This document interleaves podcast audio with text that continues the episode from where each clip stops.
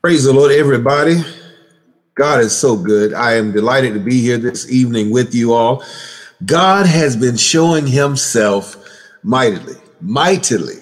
And we've learned that he does that better than anybody else. He does that better than anybody else. Tonight, we're still continuing with coming in line, in alignment with God and in, in alignment with his word and his will. And tonight, tonight, if you are mindful of the title, it looks as if it's a play on words. If you look at the title, it's actually your wordly reflection, your wordly reflection, as opposed to worldly reflection. We are in the world, but we're not of the world. So tonight we're going to talk about your wordly reflection. Now, now that may suggest, it may suggest that we're not talking about how others view you, but we're talking about tonight how the word views you or how we look in the light of the word. That's where we get our foundation from. That's where we build ourselves up. And let me let me pause just for a moment because I'm about to I'm about to come out of the gate. But just let me pause for just a moment to pay respect and homage. I dare not proceed any further without stopping to show the respect that I have for the greatest pastors that I see on the planet, but they have been the greatest impact in my life spiritually than anyone else. And I know that's a lot of weight, but it is the truth. I would not be where I am spiritually had the foundation not been laid so firmly not been laid so consistently, it allowed me to stand and to become who I am in God. And I am just so grateful. So, Bishop and Lady James F. Harris, thank you so much. Let's give him a hand clap. And had it not been for these spiritual giants in my life that took time to grab a little boy and take him under their wing and help him to become a man I'm just grateful. So, Bishop and Lady, thank you so much. I love you. God bless you. Tonight, we are going to delve into the word, and we're going to be coming from the topic your wordly reflection. Your wordly reflection. Join me in a word of prayer. Father, we thank you for your goodness, your mercy, and your grace. We thank you for showing yourself mighty. You continue to do what you are best at, and that is to do those things that would bring glory and honor and praise. We are indeed awestruck in all that you have done and are doing, and even that we set an expectation of what you're going to do. Father, we pray now in the name of Jesus that as we go into your word, that you would open our hearts and our minds to receive of you. Let a word be spoken that will bring light. Let a word be spoken that will bring life to someone who may be going through. Father, we speak life and deliverance in the name of Jesus. For you sent your word and you healed them. The scripture even declares that the entrance of your word giveth light, it gives understanding unto the simple. So bless now our efforts here tonight. Let it be fruitful and let it be life changing for the ears and the hearts that will receive of you. We give you all praise, all glory, and all honor belong to you and to you only. In Jesus' name we pray. Amen and amen. We're going to be talking about your wordly reflection. And one of our scriptures that we will consider tonight is James 1 and verse 25. And it reads on this wise But whoso looketh into the perfect law of liberty and continueth therein, he being not a forgetful hearer, but a doer of this word, of the work, this man shall be blessed in his deed. This scripture lets us know that we have to, in order to look into something, you have to not be distracted by what's going on around you. You have to be focused, and it suggests that we would have to look into the perfect law of liberty. Now, law and liberty might seem to be almost like an oxymoron because law tends to mean legalistic, lining up with the law. Liberty, some people might take liberty out of context and think that it might mean they can do as they please or I can do as it suits me. But that's not where we're going. That might be the worldly view, but it is not the wordly view. Now, looking at ourselves in the mirror, we we started with talking about the man in the mirror and in looking at yourself in the mirror we tend to use a mirror to make sure everything is lined up make sure everything is in place before we go out to present ourselves to where we're going whether that's work school play wherever you're going you tend to take one last check in the mirror to make sure that everything is where it needs to be or where you want it to be.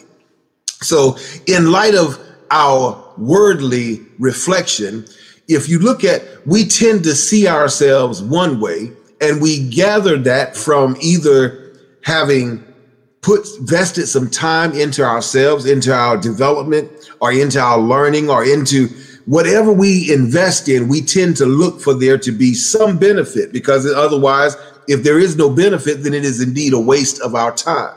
So, in looking at ourselves in the mirror, we have to be comfortable with who's looking back at us. And that may sound like an odd question to ask. Are you comfortable with who's looking back at you? Now, people tend to, we tend to look for affirmation from others. We tend to look for someone to say, boy," or give you a pat on the back for things that you have done. But if you look at the way God structures us through the word and how he forms and deals with us, he is more so concerned about what's going on on the inside of us. Because, see, people tend to get caught up on the exterior. It even says, the scripture says, man looks at the outward appearance, but God looks at the heart. He not only looks at the heart, but he encourages us to say, keep your heart with all diligence, for out of it are the issues of life how you deal with something on the outside is not just predicated on what's going on around you. It's more so what impact or effect it has on what's go- how it affects you on the inside. See, people people typically typically will respond or re- I should say react to what's going on around them but your response is predicated on what's going on on the inside of you. It does not mean that I am not conscious of what's going on around me, but I process that. But the word has to become the filter through which life flows for you. It has to become the filter because as you notice, our text tonight talks about looking into the perfect law of liberty. God has given us liberty through the cross, but that liberty is not something that we can just use haphazardly. It is not even a license for us to do what we choose to do because there is a law of God. That law is what must be in our hearts. It is from when we have the law of the word or the law of God in our hearts, it conducts our behavior, it conducts our thinking. It helps. It, it is even as if having the word to be a filter if the word of God becomes our conscience, then we can handle a lot of the things that goes on around us because the word governs us from the inside. Okay, so what we're talking about, we tend to look at ourselves, if you will, imagine standing or seeing a picture of a pawn standing in front of a mirror, but the reflection is actually of a king. The pawn is standing in the mirror, so, how is it that the reflection is that of a king? Well, God says that as a man thinketh in his heart, so is he. Now, that tends to imply what's going on on the inside of a person is what causes them to be what they are on the outside. But what happens when we allow the outside to filter into us? See, God's word serves more than just telling us the do's and the don'ts. But God's word, the scripture says that his word is a light unto my path and a light unto my pathway. It's a lamp unto my feet and a light unto my path.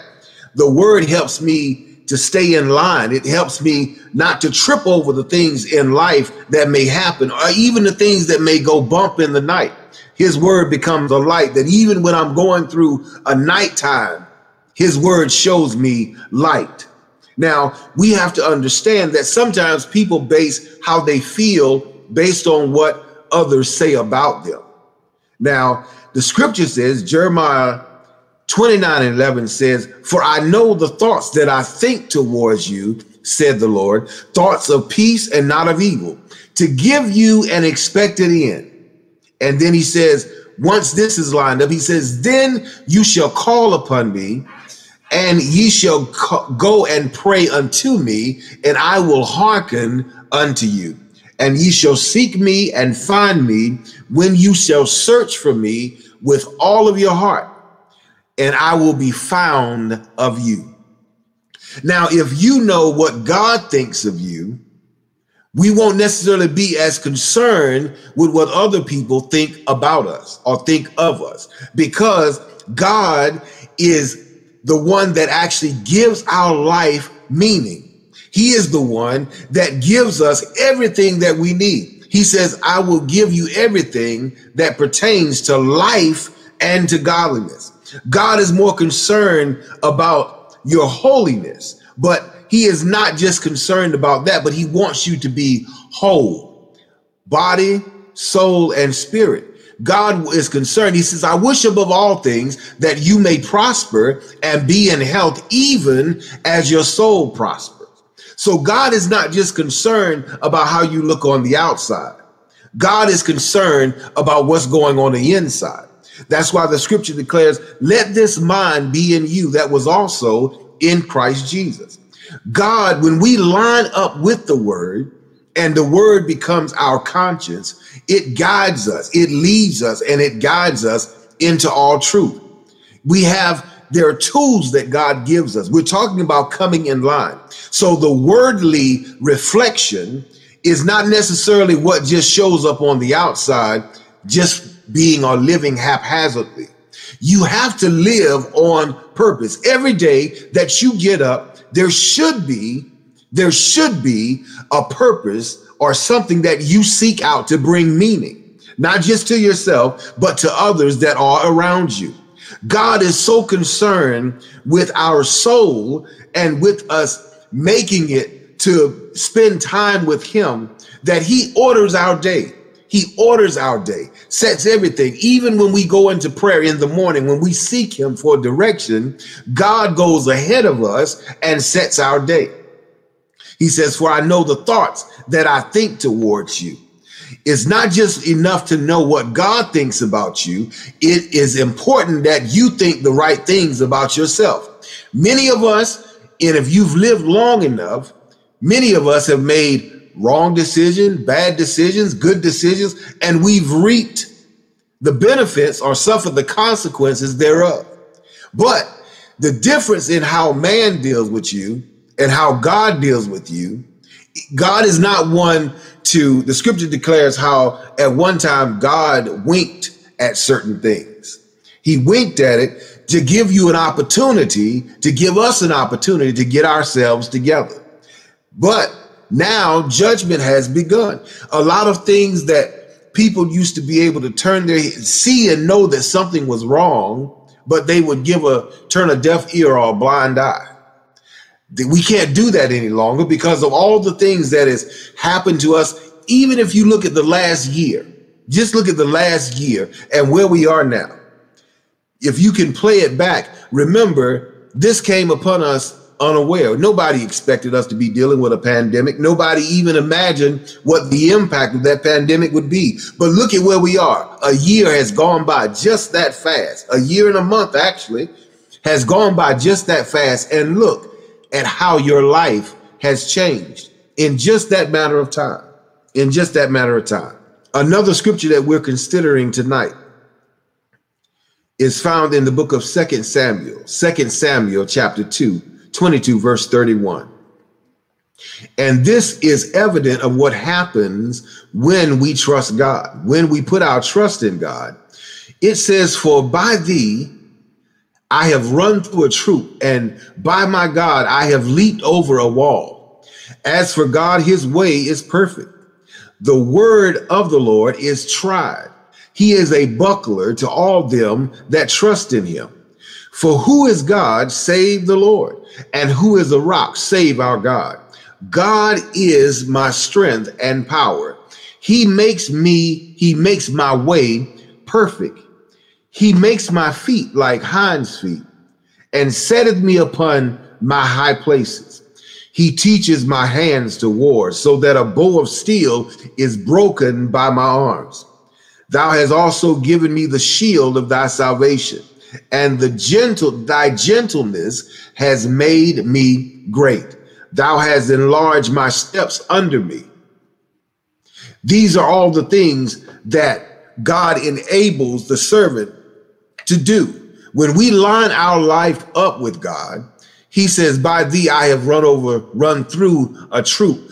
That means though the enemy lines up himself against you, whether it be on the job, in the schoolhouse, wherever you are, God also sets an array against those that would come against you. God's got your back.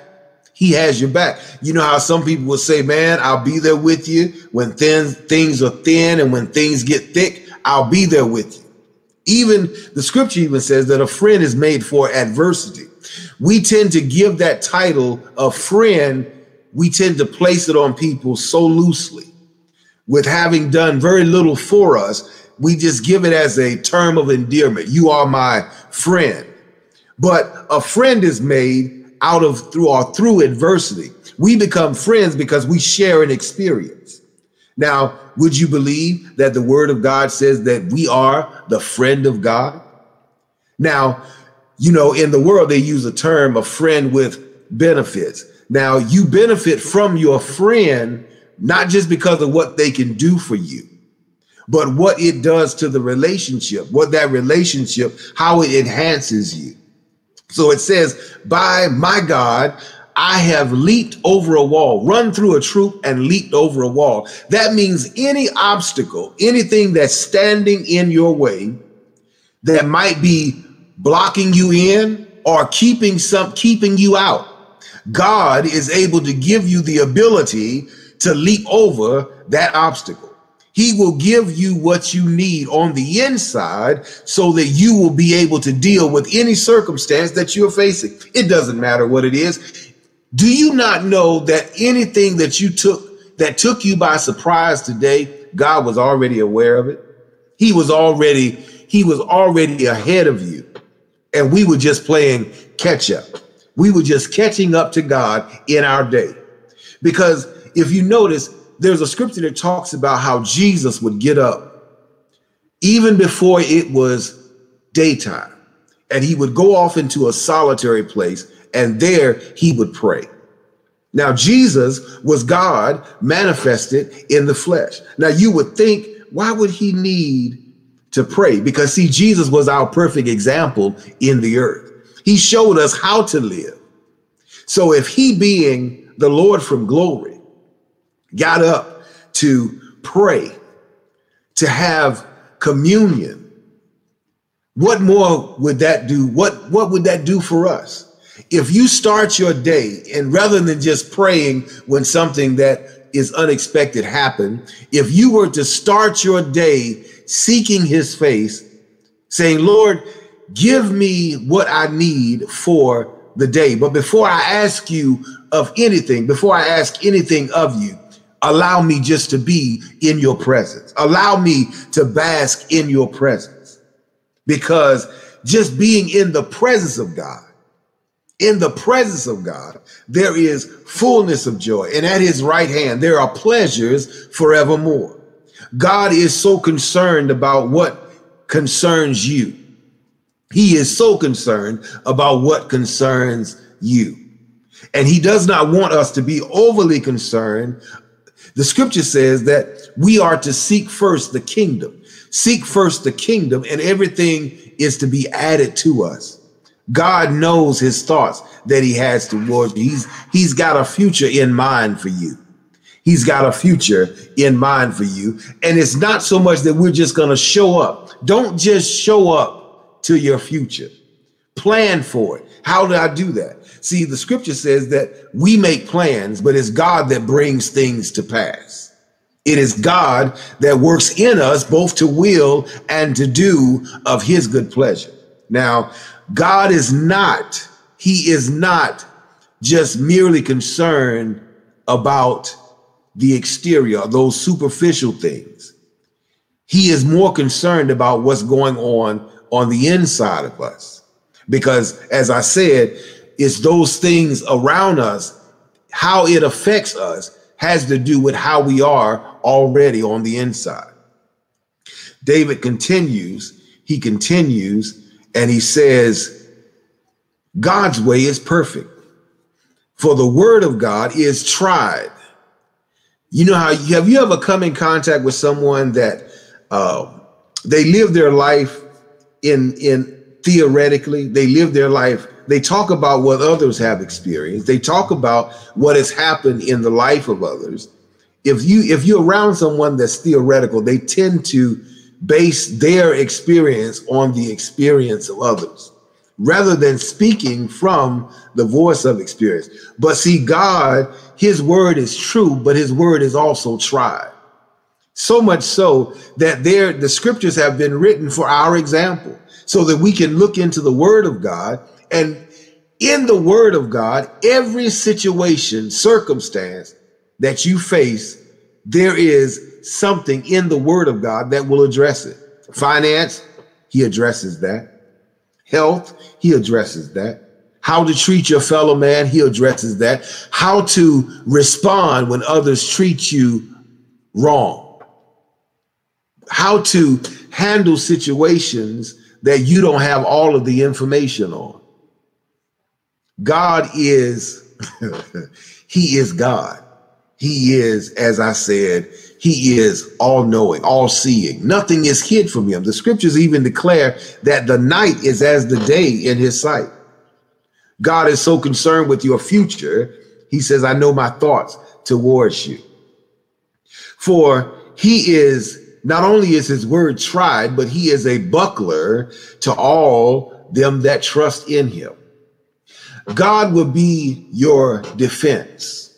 He will be your buckler. A buckler is that which was used in battle.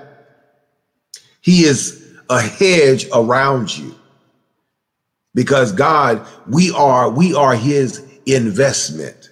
We are his handiwork. And he wants to show you off to the world. The scripture says that we are to let others see our good works and glorify our Father which is in heaven. God has a plan for you. We, we go on in the scripture and it says that He is our rock. When everything around me gives way, when everything around me is unstable, God is the rock that I stand on, not just in a physical sense, but he is that which gives me a place of refuge when I need it. He is the rock. The scripture says when when uh, when I am overwhelmed, when I am overwhelmed, and you know, on any given day, by circumstances, you can feel overwhelmed. He says, When I am overwhelmed, lead me to the rock that is higher, higher than I. So God has a plan to move you to stable ground. So when things become unstable, when they become overwhelming, God is right there. The scripture goes on to say that He is my strength and power, and He makes my way perfect. Now, that does not mean that there won't come things that will challenge you. You will be challenged, but God is there. He makes my feet to be like hinds feet. Now, hinds feet refers to those those animals that would live in it describe it uses it to describe the the strength that the animals had that lived in rocky terrain. In rocky terrain. So their hinds feet were the most powerful legs. They learned to walk in areas that others could not. Most animals live on flat terrain but there are certain animals because of where they live they would actually learn to walk on areas that was unstable to everyone else. But it says he makes he makes my feet like hinds feet. God helps you to be stable in situations where others may fall, where others may slip, where others may fall prey to the actions of someone else. But God makes my feet like hind feet, and he sets me upon high places. He teaches my hands to war. Now, getting in a altercation or a fight, you need to know your opponent. You need to know who you're up against. But you ever notice, have you ever seen a fight, not necessarily in real life, but you some of us have seen those too. But if you ever notice when, say for instance, in a in a in an arena where they're they're fighting, they line up and they face off with each other. And if you ever notice some fighters, they want to get into the head of their opponent because they know, yeah, it might be a right cross that takes you out, but it's going to be how we combat each other in the middle of the ring. So the enemy, now the enemy does not play fair. The enemy never has played fair. So he wars against the mind. He wars against making you think contrary as to what the word of God says about you. Now, remember, God says, I know my thoughts towards you. But what happens when we start thinking the wrong thoughts? When we think less of ourselves than what the word of God says? Then we fall prey to the enemy. Because the scripture says, you are the head and not the tail. You are above only and not beneath. The scriptures declare that I can do all things through Christ that strengthens me. I can do all things through Christ that strengthens me. All things, yes, all things, all things. I know how to abase. I know how to abound. I know how to be without. I know how to be content with such as I have until such a time as I have more.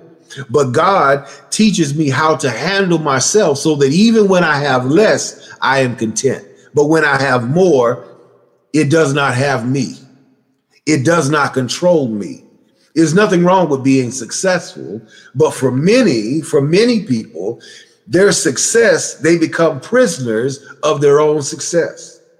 They acquire wealth and riches, and they acquire uh, tangible things, and those things actually hold them prisoner.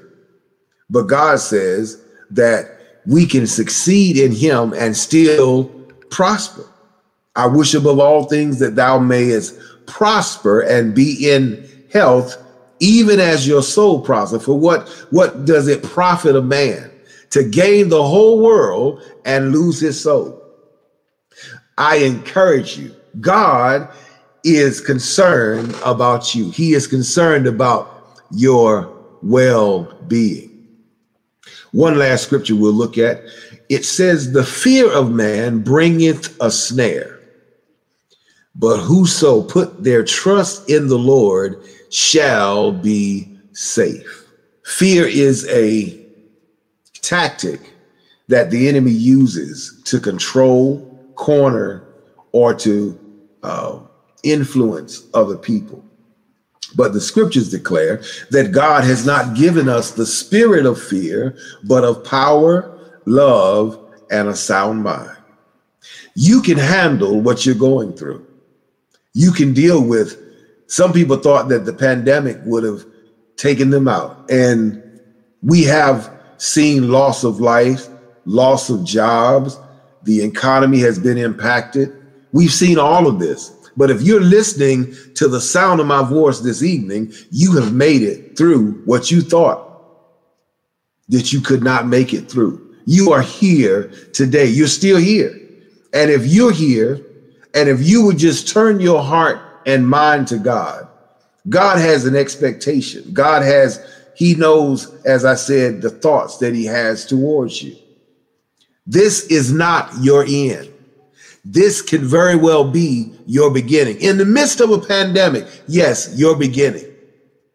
In the midst of everything that you have encountered, look at yourself. You have survived. If you are listening, to my voice tonight, you have survived. How would we get through all of that we have been through? Look at where we are now. A year ago, we were facing something that nobody had an idea as to how it was going to play out. But look at where we are now. Having obtained help from God, we continue until this day. This day. We are here. We are here. So I encourage you search the scriptures. The scripture says, search the scriptures, for in them you think that you have eternal life. So find out what God's word says about you. If you have low self esteem, find out what the word says about who God made you to be. You are fearfully and wonderfully made. You're not an accident. You're not an incident.